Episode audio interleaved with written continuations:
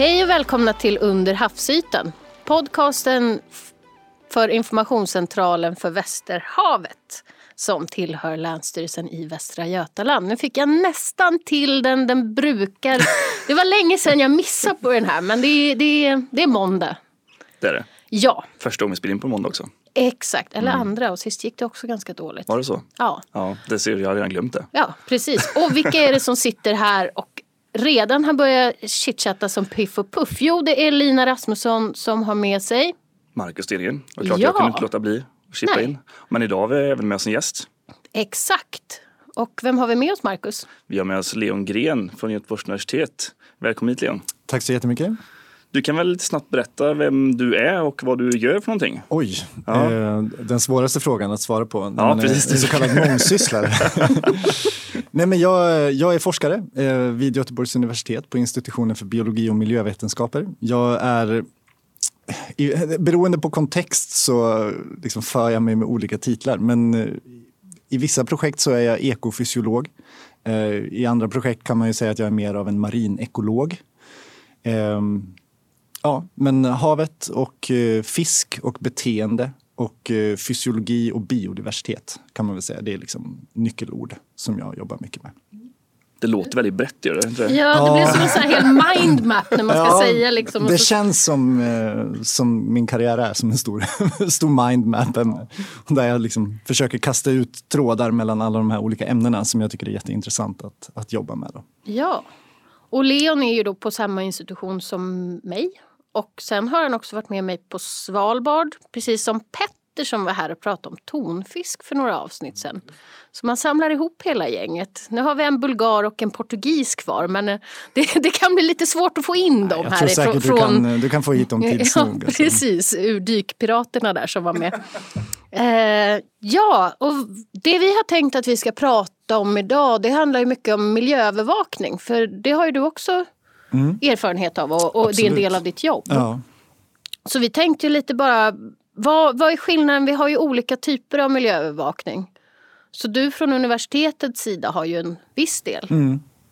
Precis, universitetet har ju olika uppdrag egentligen. Vissa olika universitet har ansvar för vissa programområden kan man säga inom den statliga miljöövervakningen.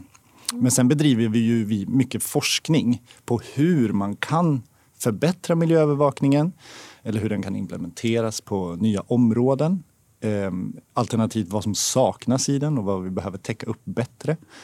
Så det är ofta så en mycket, ja, mycket samarbete egentligen mellan eh, olika statliga myndigheter inklusive universiteten. Och du Marcus som är en del av det statliga maskineriet här. Vad, vad har ni för roll i miljöövervakningen? Det är lite olika. Vi, nu jobbar inte jag direkt med miljöövervakning men jag har ju kollegor som gör det. Och det är mycket handlar om att samordna och vara stöd och även bedriva då vissa egna projekt också för miljöövervakningen. Och eh, jag vet ju att eh, Länsstyrelsen är ett stort stöd i den regionala miljöövervakningen och det vi kallar för samordnad recipientkontroll. Alltså den miljöövervakning som företag som förorenar helt enkelt, som har utsläpp till havet, då måste genomföra och då redovisa varje år. Och där är ju Länsstyrelsen med då. Och samtidigt som det finns egna projekt eh, i den regionala miljöövervakningen där några kollegor jag har då åker ut någon gång per år för att ta prover. För, framförallt gäller det ju kopplat till vattenförvaltningen som vi pratade om i förra avsnittet. Som då ligger till grund för det här. Eh, och den statusklassningen i den här biten. Så, eh, så det är ett ständigt återkommande arbete.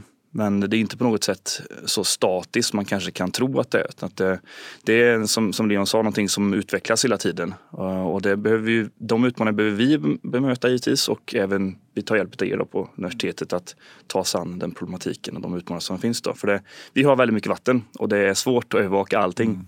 Och det är svårt att övervaka just vatten. Det är det som är så spännande. På land där kan man ju gå ut och verkligen se med ögonen och mäta. Okej, så här många av den här arten har vi på den här ytan av den här ängsmarken.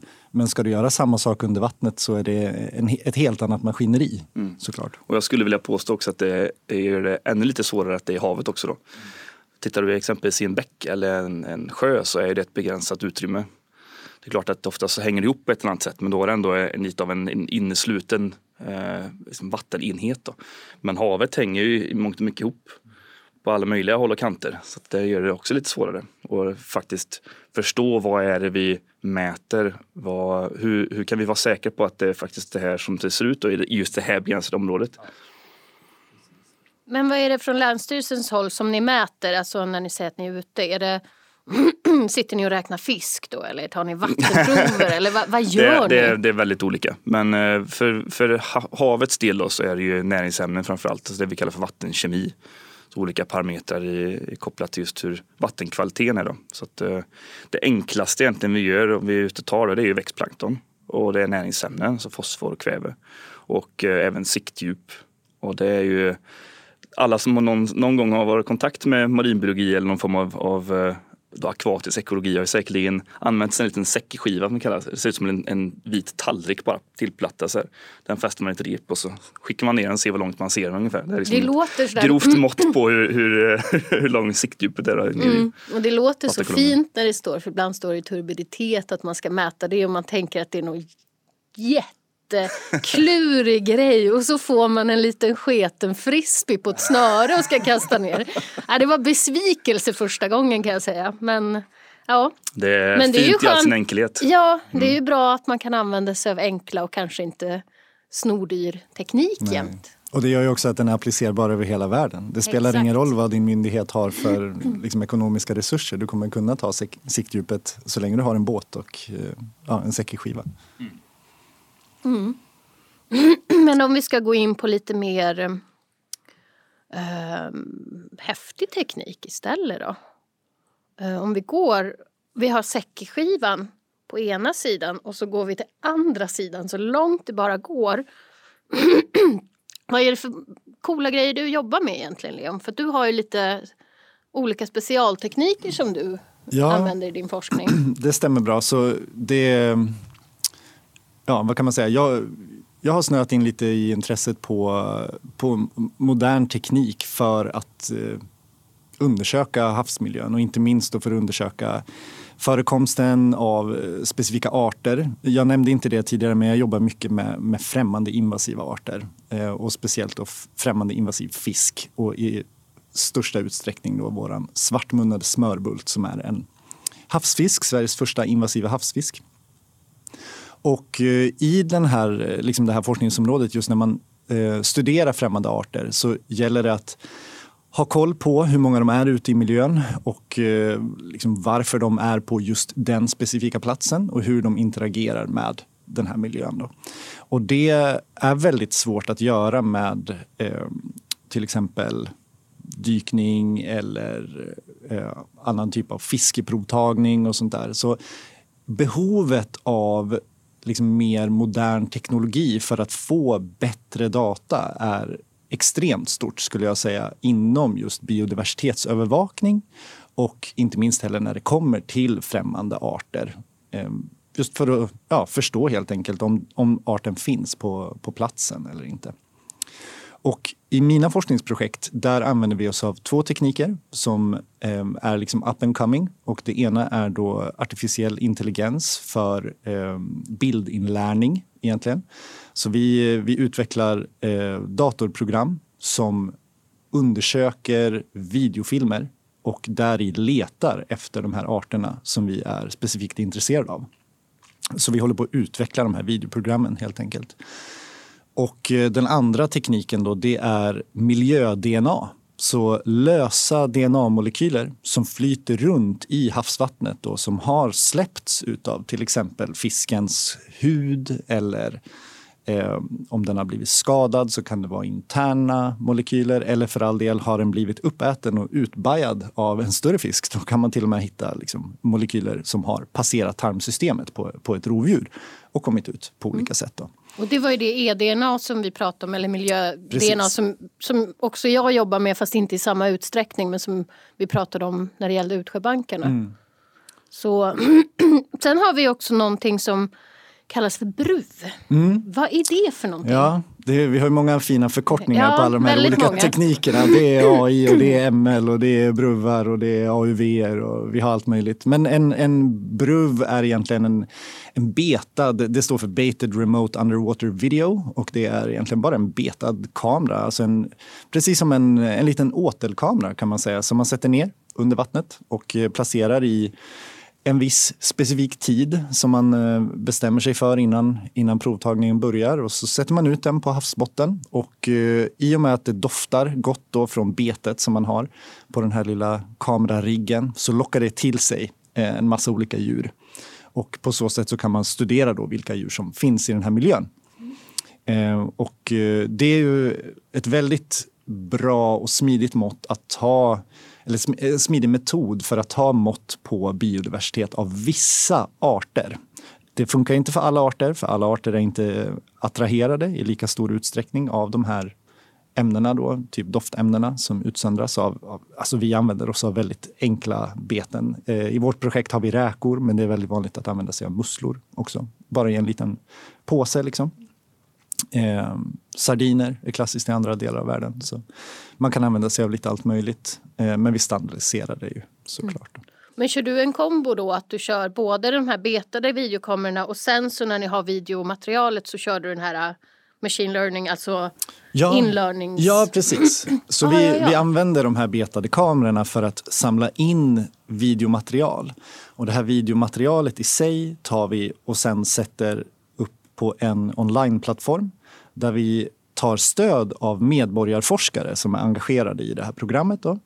Och de tar eh, och tillsammans med oss tittar igenom de här filmerna och i filmen markerar ut, okej på den här tidpunkten så har vi den här arten, den här arten och den arten.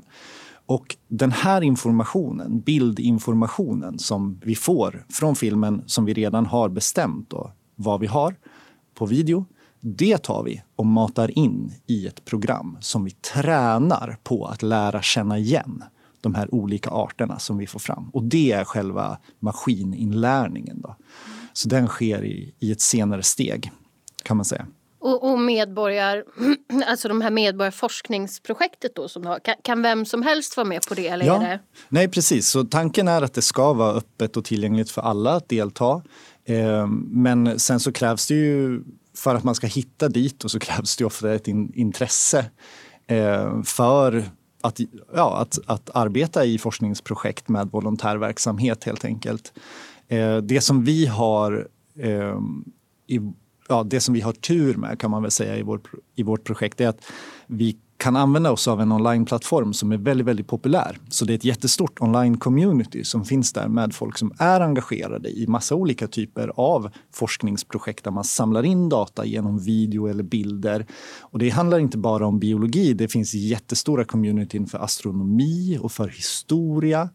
Ehm, och den här maskininlärningstekniken kan appliceras på nästan vad som helst. Eh, som, ja, vilken typ av data som helst, men det är väldigt många som applicerar den på visuell data och tränar AI att känna igen specifika mönster eller bilder eller former. Så det kan göras för att läsa av gamla medeltida manuskript till exempel som vi har jättesvårt att, att eh, läsa igenom i hög hastighet. Men man kan träna en AI på att känna igen olika typer av textstilar. Och eh, så kan den liksom läsa av de här många, många skannade sidorna från medeltida manuskript till exempel. Så det, det kan appliceras i massa olika typer av forskning över hela världen.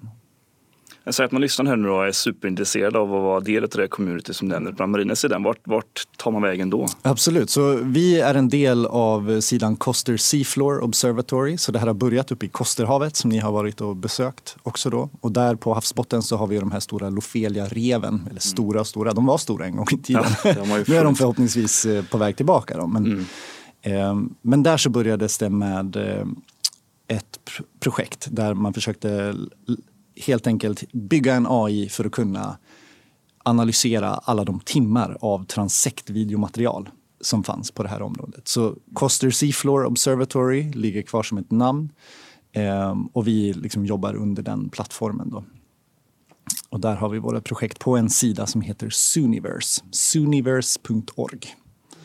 Där, och det är den stora plattformen för all, all typ av medborgarforskning och mycket av de projekten är specifikt liksom skräddarsydda för det här med maskininlärningsprocesser. Eh, Men hur många arter har ni ungefär som, som ni hittills kan känna av eller som, så läsa av? Eh, ja, så vi, vi som är experter eller liksom våra medborgarforskare som tränar sig på att eh, kunna känna igen alla olika arter. Vi, ja, vi, har, vi har ju jättemycket svenska havsfiskar i, liksom i vårt kustband men det är inte alla som dyker upp i, speciellt i de här miljöerna som vi undersöker. Och mycket av det är väldigt grunt, det är väldigt kustnära, det är algbälten, det är mjuka, grunda bottnar och det är ålgräsängar kan man säga.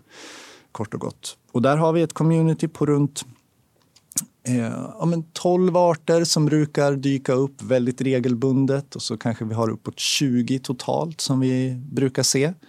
Eh, och så finns det några liksom, eh, extra, så här, fem stycken till som har dykt upp bara så en gång under de två år som vi har eh, bedrivit den här, eh, det här projektet. Då, kan man säga. Men funkar det bra? Jag tänker vissa fiskarter är ju väldigt lika. Alltså om vi tänker ja. olika smörbultar eller olika snultror. Precis. Kan den liksom se... Ja, och det är det som är, eh, det är, det som är utmaningen med mm. det här kan man säga. Det är väldigt lätt för, alltså, man brukar säga att kan en människa känna igen eh, någonting så kommer datorn kunna känna igen det också. Så det handlar bara om att träna den på tillräckligt bra material. Men det här materialet måste sorteras fram genom liksom hundratals timmar med film som vi själva måste titta igenom och säga okej, okay, här har vi bra exempel på hur de här arterna ser ut. Det är det här vi ska mata in i våran maskin och det är det den ska lära sig på. Och sen såklart så har vi ju tillfällen då vi har eh, kanske den här arten vi är väldigt intresserade av. Eh, men ur dåliga vinklar. Det kanske är suddigt, det kanske är grumligt i vattnet.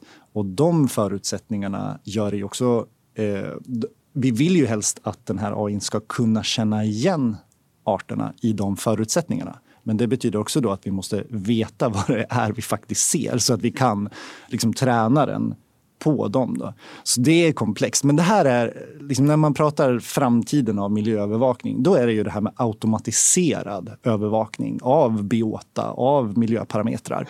Och det här är ju ja, en utvecklingsdel i det helt enkelt. Så det är, vi jobbar med den här, att få fram den här typen av AI, eh, bildigenkänningsprogram egentligen kan man säga, eh, för att kunna stötta miljöövervakningen. Det är liksom syftet med det. Mm. Jag tänker det var väl lite nyckelordet också som du sa, alltså att stötta. För, för vi har ju ganska många och långa tidsserier i Sverige på miljöövervakning som är väldigt unika, världsunika till och med. Och det är klart att de vill man kanske inte bryta även om tekniken visar sig vara väldigt bra. Nej. Men så det, det är liksom, tanken är då att det blir ett komplement det här. Jag tänker också att vi pratar ändå om, om en dator, dator som du lär då känna igen någonting. Jag tänker, är den, är den hundraprocentig?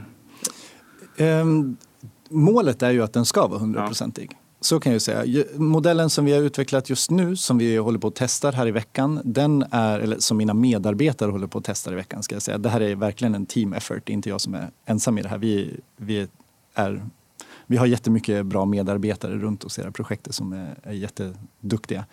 Ehm, och de håller på just nu på att eh, validera modellen helt enkelt. Och nu i eh, man, om vi pratar om veckans modell till exempel, där har vi ett underlag där vi försöker lära den att se skillnad på våran inhemska svarta smörbult och den främmande arten svartmunnad smörbult.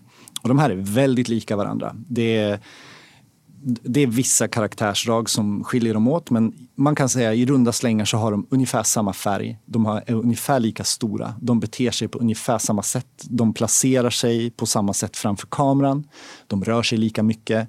Eh, så det tar tid också för experter att lära sig och känna igen de här.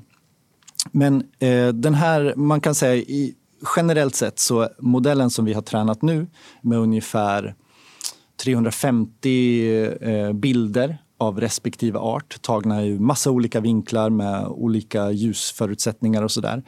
Och sen har den liksom fått, eh, vad säger man då, ja, den, den, har helt enkelt tränats på de här. Det är inte bara att den får se dem en gång utan den får se och så får den testa sig fram om den lyckas känna igen eh, de här olika arterna, då, två olika arterna. Eh, och så får man belöna eller straffa den här modellen, lite beroende på hur väl den lyckas. Då. Det låter som ett husdjur nästan. Ja, men det är, det är lite så. Och det är lite av en så här black box i Ja. hur det här går till. Och det, det skulle ni nog ha en annan expert eh, här för att prata om. Men man kan säga i runda slängar så stoppar man in data i ena änden och sen så låter man då modellen först lära sig en vända på den här eh, på de här olika bilderna som man har klassificerat, klassificerat som olika arter. Då. Så de får, den får träna sig först på de här, eh, ja, säg vi har 350 bilder per art. Eh, den får pröva efter en cykel om den verkligen vet eh, ifall den, vad säger man, om, om den kan ta rätt när den får se nya bilder på, som, som inte finns i, i det här träningssättet som den har lärt sig på. Och när den har eh, när den gör rätt, då belönar man modellen och säger okej, det här, här gjorde du rätt. Fortsätt göra det här. Fortsätt ta det här beslutet. Eh, och när den gör fel, då säger man nej, det här, eh, det här var inte korrekt. Du, du ska ta det här beslutet lite mer sällan. Och om du har då en massa liksom input och testmaterial som den helt enkelt får pröva sig fram och tillbaka, då kan du göra det här över många, många cykler. Så tränar du den en cykel så kommer den, eh, vara, ja, men den kommer liksom börja känna sig lite småbekväm med det och sen liksom uppåt 30 och sen när du kommer till 50 cykler av inlärning fram och tillbaka, fram och tillbaka, då du har justerat liksom värdena i modellen, vilka val den faktiskt gör då kan man säga att då börjar den bli bra. Då börjar den kunna göra rätt beslut. Och nu är vi uppe med det här inlärningsmaterialet. Det handlar ju alltid om, har du tillräckligt bra inlärningsmaterial, då kommer du kunna få ut en tillräckligt bra modell. Modellen blir aldrig bättre än den datan du stoppar in i den. Så är, så är det. Och stoppar du in bra data, då kan du få en bra modell. Stoppar du in väldigt mycket väldigt bra data, då kan du också få en väldigt bra och ganska kan man säga, dynamisk modell som kan göra mycket olika saker.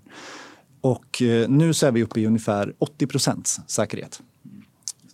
Men, eh, och lite beroende på såklart vad det är du stoppar in i den så kommer den ha problem med väldigt specifika saker. Det kanske är storleken på fisken. Den kanske inte kan se skillnad på en juvenil och en adult. Eh, eller så ignorerar den juveniler för du har så få av dem i det här träningsdatat. Då. Eh, så det, ja, det finns olika problem som den ställs inför beroende på vad det är du tränar den på helt enkelt. Det låter verkligen som att det här är man säger, ett långsiktigt åtagande här. Alltså det är knappt så det skulle rymmas inom ett forskningsprojekt riktigt. Så Ja. Men du, menar att ni har lagt ner ganska många timmar bara på att ta fram det här underlagsmaterialet? Ja, precis. Det, ja, Sen exakt. Ska det köras ett antal cykler? Ja. Varje cykel så blir den lite, lite bättre. Det, det låter som att det kommer ta väldigt lång tid. Ja. Du aldrig liksom kommer nå Eller, fram. man kan ju alltid göra den bättre och bättre och bättre men till slut måste man ju ta, ta någon slags, eh, ja, men komma till en gräns där man säger okej, det här är gott nog. Det här är eh, liksom en data som vi kan, eller det här är en modell vi kan använda oss av så att den blir funktionell och den underlättar för vårt miljöövervakningsarbete. Och Även om vi sa tidigare då målet kanske är att ha en 100% modell som kan säga att du bedriver övervakning med kamera. Oavsett om det är på plankton eller om det är på fisksamhället eller whatever. Du bedriver miljöövervakning på, med visuell identifiering och du vill inte ha någon människa som sitter och tittar på de här filmerna och liksom kvantifierar grejer utan du ska bara låta maskinen göra det. Då kan du det kan vara ett mål. Men sen kan vi också ha till exempel, som vi ser framför oss kanske med det här steget, att vi tar den här modellen och så sätter vi den på att kolla igenom alla våra eh, ja, 200 timmar videodata vi har samlat in i ett specifikt inventeringsprojekt. Och när den flaggar för den främmande arten som vi vill undersöka eh, förekomsten av, då kan vi gå in i videon sen och dubbelkolla. Hittar den den faktiskt där? Eller inte.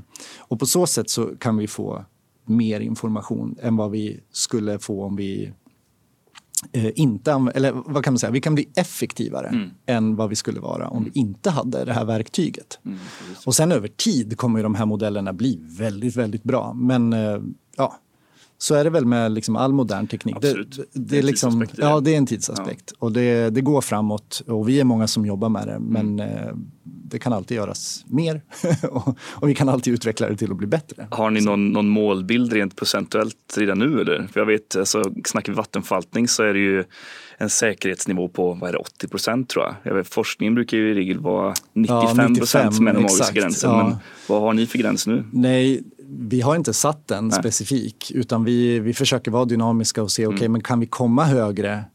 Eh, Om vi inte kan det, hur kan vi använda den? Hur kan vi liksom applicera den här modellen i, i den här miljöövervakningen även om vi inte får en 100% modell? Och då är ju till exempel då eh, den här idén med att då kan vi gå in och dubbelkolla där vi faktiskt får en flagg. Och ofta är det så med de här modellerna att man kan göra dem känsliga så att de flaggar för allt den skulle kunna tänka sig är den här nya främmande arten.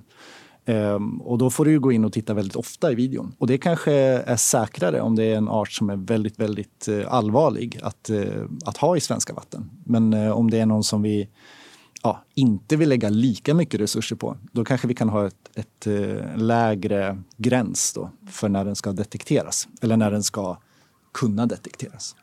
Men om man då tänker på miljö-DNA eller e-DNA då. Mm. Hur... Ni två jobbar ju mer inom förvaltningssvängen än vad jag gör om man säger så. Eh, hur, hur är det tanken att det ska användas? Eller hu- hur långt har det kommit i förvaltningstänket? Vill du ta den, Marcus? Eller ska jag... Ja, alltså det e-DNA, alltså det vad ska jag säga? Alltså det har ju funnits länge egentligen. Det, vi hade en liten diskussion om det för några dagar sedan att just konceptet att jobba med DNA, alltså genetiska markörer och sånt där, det har ju funnits väldigt länge. Men av, ja, av olika anledningar nu, så förvaltningssidan så är det ju lite grann i ropet nu och det är fortfarande även i sin linda. Vi har inte kommit så jättelångt. Men jag menar, det, du jobbar ju säkerligen mycket, mycket mer med det än vad jag gör av olika anledningar. Men det är någonting som vi följer och är väldigt intresserade av på förvaltningssidan. Just eh, möjligheterna med, med idéerna. Och det, jag, jag håller med om det du säger också, just att man kan använda mycket av de här teknikerna, olika teknikerna till att få de här, alltså ta stickproverna på rätt ställe. Lite grann. Det bara det sparar mycket tid och det är ju liksom statliga pengar, det är liksom det skattemedel. Vi ska kunna använda dem på så bra sätt som möjligt. Ehm, så att på den fronten så har vi inte kommit så långt med det här än för att vi vill nå upp till en viss säkerhet och på kustvatten som vi var inne på i början här så är det ju problematiskt för att det är ett öppet vatten och det är inte klara avgränsningar. Vi vet inte exakt vad den datan vi då insamlar eh, faktiskt betyder för oss. Och det är ju ett problem när det kommer till miljö, miljö-DNA. Vi, vi kan veta att vi har fått till exempel molekylen, alltså vi har ett DNA, en DNA-molekyl från en specifik art i provet. Men när det kommer till vatten så färdas ju de här partiklarna, liksom, eller, eller molekylerna då, runt i vattnet. Och DNA, alltså det har, ja, det har ju en persistens, liksom en livslängd i vattnet. Så det skulle kunna komma från en helt annan plats än där du faktiskt har tagit ditt prov. Så den, liksom det förhållandet också, hur mycket DNA olika organismer utsöndrar och vilken eh, typ densitet av dem, alltså hur många det finns av dem i ett område för att man ska överhuvudtaget kunna hitta DNA. Eh, vissa organismer är jättesvåra att, att kvantifiera DNA från. Kräftdjur är jättesvårt till exempel, men mollusker, alltså blötdjur, typ musslor, är, är mycket lättare. Fisk verkar vara okej. Liksom det, det går ändå. Och det är väl det som vi, vi tänker oss. Man, man kan liksom hitta med, tekniken har funnits länge. Ja, vi vet att vi, har, vi kan hitta miljö-DNA. Vi kan se i, vil, liksom, okay, i, ett, i ett större område vilka arter har vi där. Men är de vanliga? Är de abundanta? Eh, kan vi korrelera, alltså hitta ett samband mellan densiteten av en viss art och eh, mängden eDNA som vi hittar i, i vårt prov? Det är där forskningsfältet är nu och där vi försöker liksom kalibrera det här för olika arter och se om, om det ens är möjligt eller vilka andra parametrar man måste stoppa in i de här modellerna. Behöver vi använda oss av en partikelmodell som är eh, eh, alltså byggd av oceanografisk data för att se hur DNA rör sig mellan olika platser? Behöver det liksom komplettera eh, provtagningen som vi, som vi tar i vattnet för att vi ska ha en bra bild av vart DNA kommer ifrån. Då. Mm. Och då måste vi veta de sakerna du precis beskrev. Exakt, så att, då, ja, ja, ja, det är lite grann där vi är nu då. Att det var egentligen det första stora farthindret i det här vi, vi stötte på. Det är fortfarande ett stort problem att de arterna vi är intresserade av, vi vet mm. inte riktigt hur, hur länge är DNA stabilt egentligen. Hur, hur Eh, vad, vad, innebär det egentligen om vi hittar en molekyl eller ja, flera molekyler precis. som är kopplat till då mängd, hur många det finns och sen i slutändan så ska ju förvaltningen också kunna beskriva kopplingen mellan de här eDNA-fynden och den påverkan som vi ser i en vattenförekomst exempelvis. Ja. Så att, eh, det är många, många kopplingar som ska mm. stämma här och vi har väldigt lite information just ja, nu. Och precis. sen absolut det här med, med strömmar och så. Det blir ju en faktor det också. Mm. För att kommer det här verkligen härifrån, det här mm. EDNA, har det kanske varit stabilt. Exakt. Så det har färdats x antal hundra meter eller Visst. inte. Eller eh. ännu värre i en ballasttank ja. från andra sidan havet där absolut. det är mörkt och liksom du inte har någon UV-påverkan och sen släpps det ut i ett hamnområde och så får du då liksom mm, en signal. Fiskar. Exakt, ja. ja. som säger att ja men nu har vi arapaima här i, i liksom Öresund. så det är väldigt osannolikt men det, det, ibland så dyker det upp sånt. Liksom i, I vissa studier kan man hitta väldigt udda liksom, fynd. Sådär.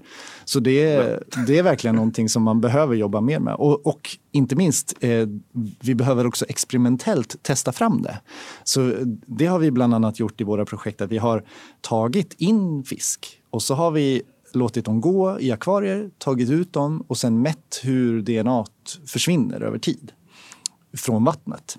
Så på så sätt så kan vi liksom experimentellt kvantifiera vad vi har för livslängd på DNA, i vilka vatten typer liksom, och hur det påverkas av till exempel temperatur eller salthalt eller sånt som kan göra att, att det bryts ner fortare. Jag har lite anekdoter. det var ganska kul en gång. Vi gjorde sån här kvantifiering och då var det ju en, en samhällsanalys. Man kollade egentligen på allt DNA som fanns då. Och då var det en sån här intressant markör dök upp i ett vattenprov där apelsin mm. hittar man. Det var spännande. Så antagligen har den personen då kontaminerat provet på något sätt. Käkat ja, apelsinfrukost och sånt där. Och så. Ja, det är också det viktigt. Det där med att liksom hålla allting eh, rent emellan proverna när man jobbar med, med DNA-markörer. Det... det, det sätter ett perspektiv på hur lätt det är som ni säger att eh, man kontaminerar, kontaminering med citationstecken här nu, eh, från en ballastank. Då, liksom ja, det, visst. det ska inte mycket till för att det blir något konstigt i, i provsvararna. Nej. Mm. Nej, men det är ju en väldigt intressant teknik och det, det går ju att använda det i många olika aspekter. Och ja, det... men, men, hur skulle man säga det från ett... Um, om vi skulle använda det här i miljöövervakning så som prisbilden ser ut idag. Mm. Skulle det vara...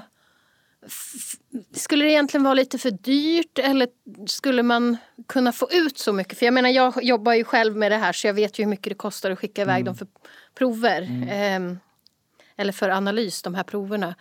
Och då tänker jag, är det rimligt ur ett eh, ekonomiskt perspektiv?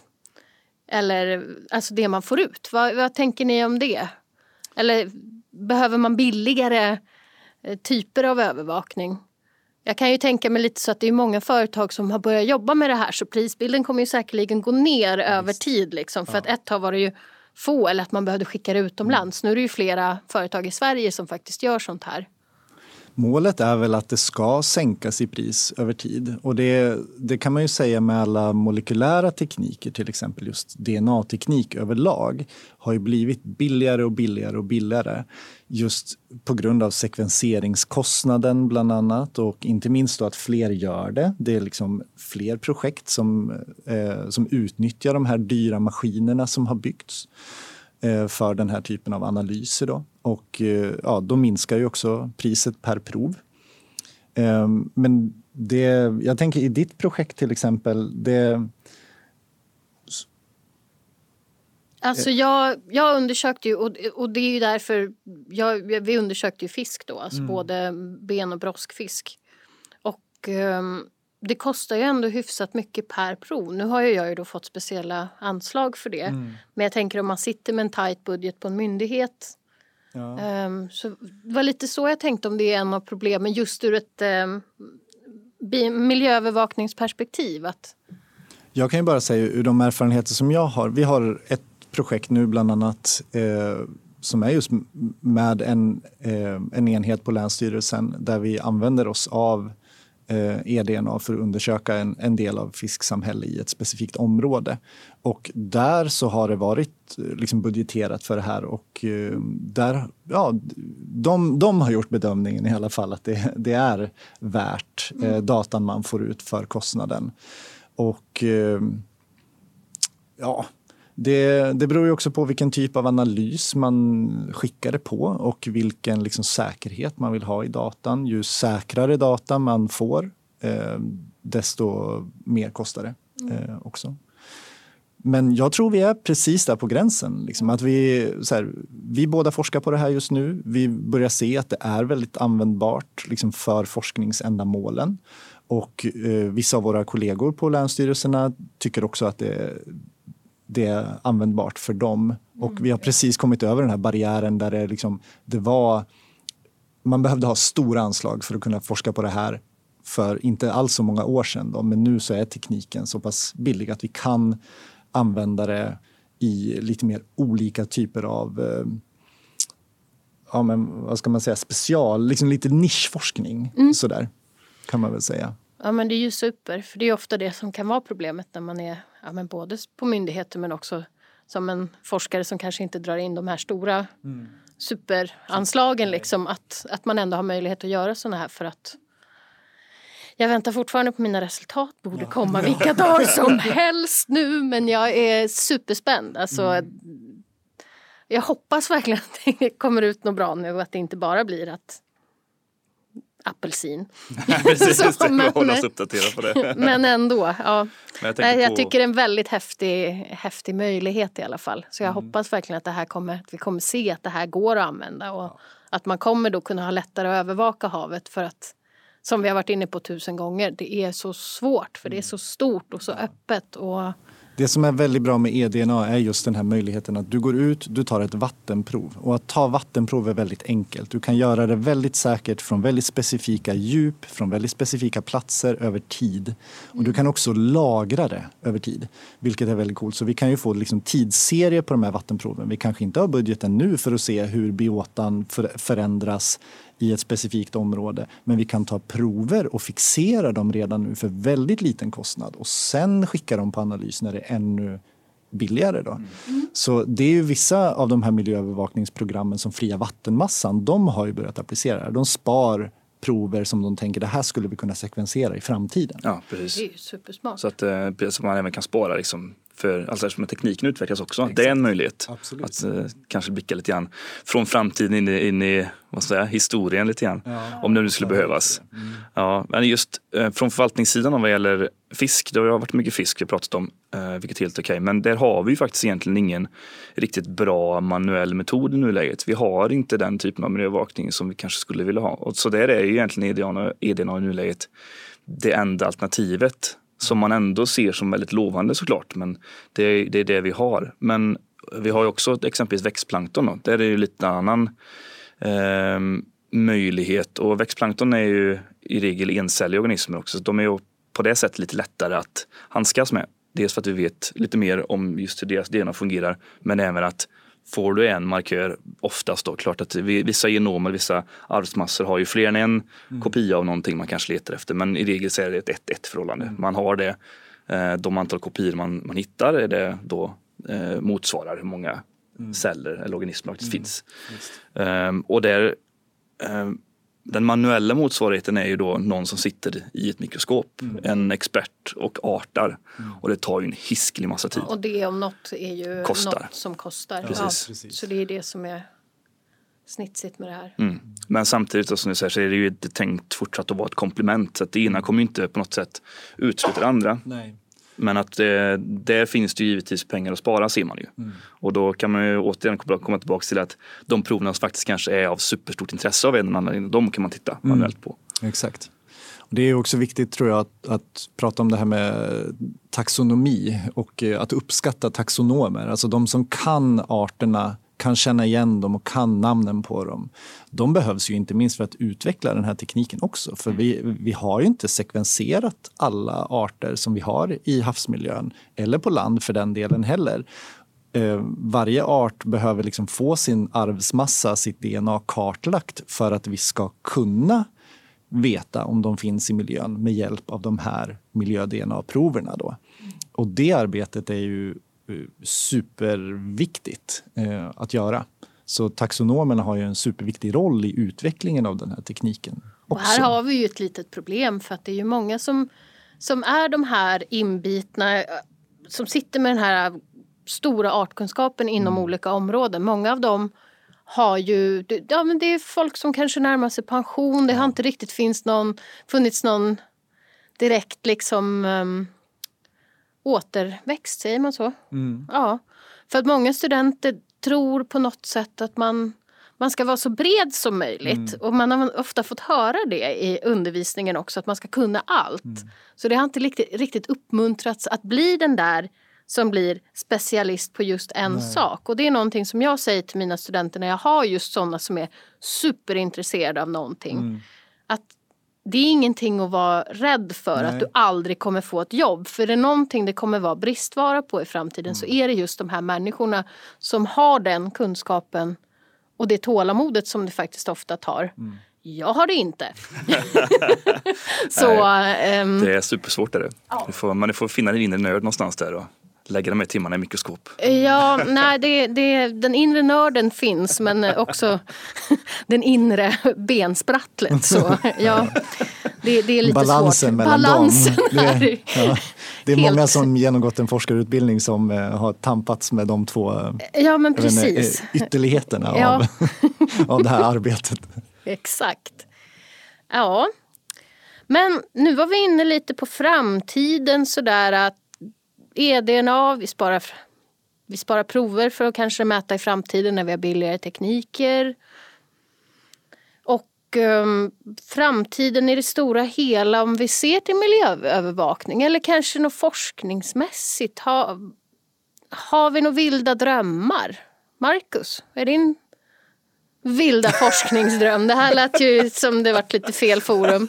Men ja. ja jag har ju inte så mycket kopplingar till forskningen just nu men eh, Förvaltningsdröm? Ja, förvaltning, det, det låter helt fel, gör det inte det? Jag tror det. Ja, ja men, men jag ger ju eh, ofta fel. Förlåt. det är ingen fara.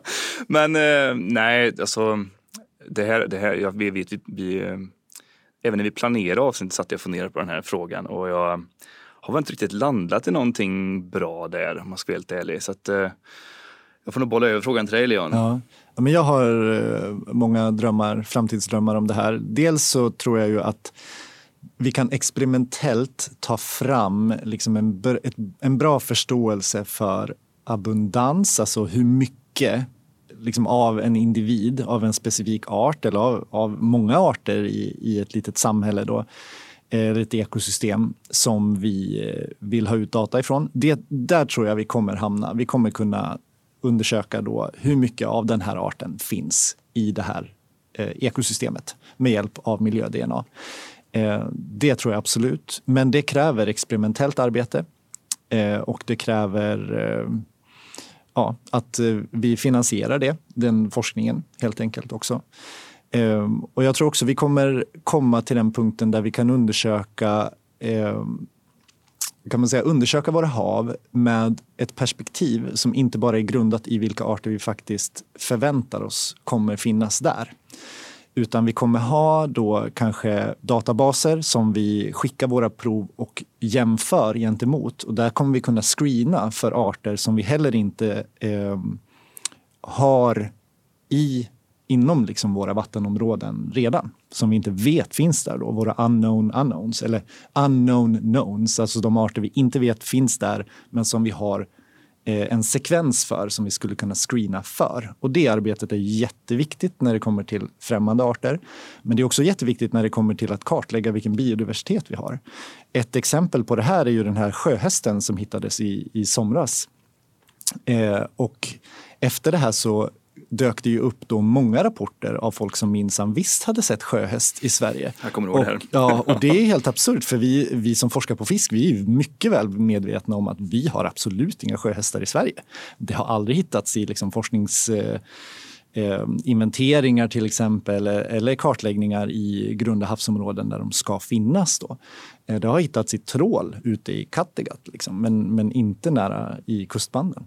Men många eh, välutbildade eh, medborgarforskare då, får man ju säga, som har liksom en havsmedvetenhet har tydligen sett sjöst och eh, inte rapporterat in det. För de tänkte då att det, det var något som fanns i havet.